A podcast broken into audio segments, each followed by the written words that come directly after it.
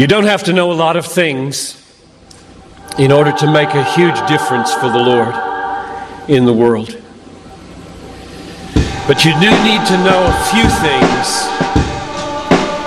that are great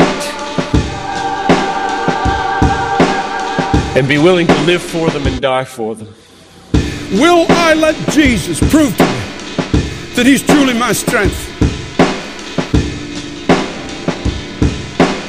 To let Him prove inside of me that through Him I can do all things. The True Strength Life podcast with Aaron Simpkins.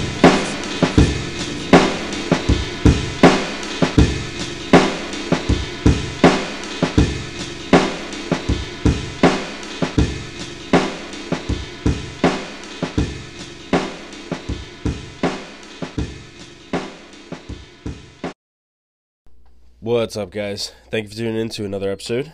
And we are going to start a new character, a new character in Scripture. So, we just finished up the prophet Elijah. So, we're going to continue uh, with his apprentice, basically, the prophet Elisha.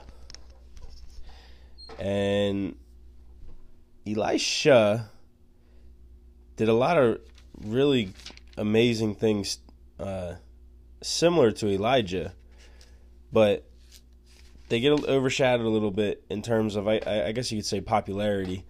Um, probably just because he's the you know he's the he's second after Elijah. Elijah was the you know kind of the the first great one, if you will, um, as prophet, and uh, so we're just going to continue with Elisha. I mean, where I ended uh, with Elijah, um, with Second Kings chapter two.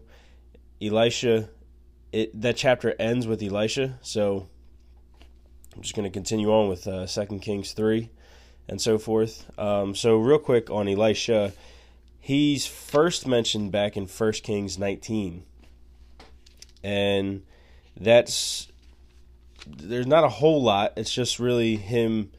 Uh, I I read I read that back with uh you know also in the Elijah series, um, but really that chapter just talks about how the the call of Elisha, and uh, and then after that, he's not really mentioned too much um, up until up until Second Kings two, which I just mentioned, and uh, and then so forth for the next few chapters.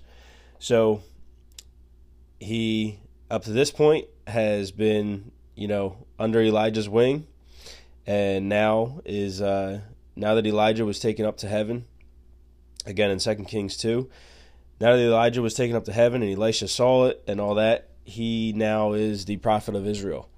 He's the main guy, and uh, and he does a lot of amazing things. So we're just gonna we're gonna go we're gonna read about it. We're gonna co- we're gonna cover that now. So this will be part one of the series of the prophet Elisha. Berean Study Bible, Second Kings, chapter three. Moab's rebellion.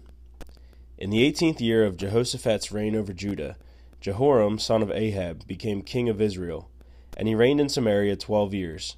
And he did evil in the sight of the Lord, but not as his father and mother had done. He removed the sacred pillar of Baal that his father had made. Nevertheless, he clung to the sins that Jeroboam, son of Nebat, had caused Israel to commit. He did not turn away from them. Now Mesha, king of Moab, was a sheep breeder, and he would render to the king of Israel a hundred thousand lambs and the wool of a hundred thousand rams. But after the death of Ahab, the king of Moab rebelled against the king of Israel. So at that time, King Jehoram set out from Samaria and mobilized all Israel. And he sent a message to Jehoshaphat, king of Judah The king of Moab has rebelled against me. Will you go with me to fight against Moab? I will go, replied Jehoshaphat. I am like you. My people are your people, and my horses are your horses. Then he asked, Which way shall we go up? By way of the desert of Edom, replied Jehoram. So the king of Israel, the king of Judah, and the king of Edom set out. And after they had traveled a roundabout route for seven days, they had no water for their army or for their animals. Alas, said the king of Israel, for the Lord has summoned these three kings to deliver them into the hand of Moab. But Jehoshaphat asked, Is there no prophet of the Lord here? Let us inquire of the Lord through him. And one of the servants of the king of Israel answered, Elisha, son of Shaphat, is here. He used to pour water on the hands of Elijah. Jehoshaphat affirmed, The word of the Lord is with him. So the king of Israel and Jehoshaphat and the king of Edom went down to him. Elisha, however, said to the king of Israel, What have we to do with each other? Go to the prophets of your fa- father and of your mother. No, replied the king of Israel, for it is the Lord who has summoned these three kings to deliver them into the hand of Moab. Then Elisha said, As surely as the Lord of hosts lives, before whom I stand, were it not for my regard for the presence of Jehoshaphat, king of Judah, I would not look at you or acknowledge you. But now bring me a harpist. And while the harpist played, the hand of the Lord came upon Elisha, and he said, This is what the Lord says Dig this valley full of ditches.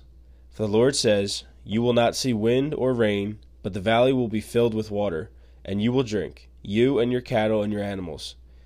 This is a simple matter in the sight of the Lord, and he will also deliver the Moabites into your hand.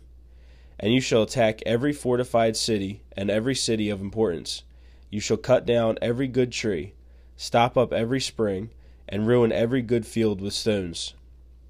The next morning, at the time of the morning sacrifice, water suddenly flowed from the direction of Edom and filled the land.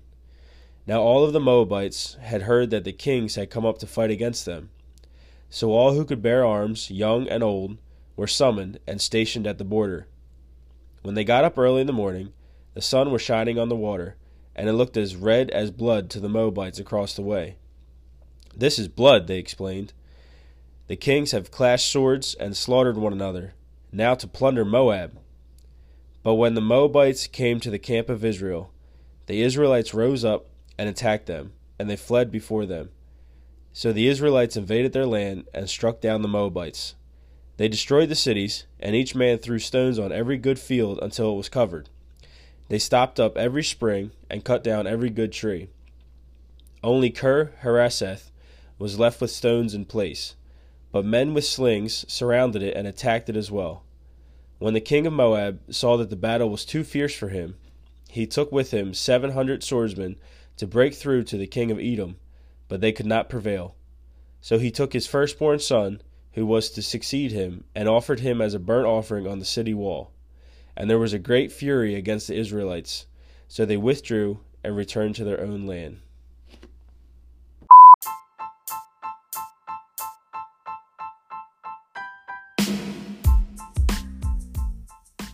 Hey guys, Aaron here. As a first and a last and a whatever else in between you want to do, please support the show in one of the best, easiest, simplest ways you can. Please rate the show on whatever platform you're listening, uh, especially if you're listening through Apple Podcasts. That has so much to do with with uh, with charts and you know moving moving the show up in the search engines, all this stuff. Uh, but whatever platform you're listening, please rate it uh, please subscribe to the show if you haven't already. We greatly appreciate it. I hope this I, I hope this content is uh, is encouraging, is is uh, life building to you, um, really to just get you to know God more. Um, because as as believers, we want to we we believe that our life is about knowing God and making Him known. So I, I pray that we are doing that for you. And if you could, real quick, just please rate the show, maybe leave a comment even, and and subscribe. Thank you guys. Love you. I'm out.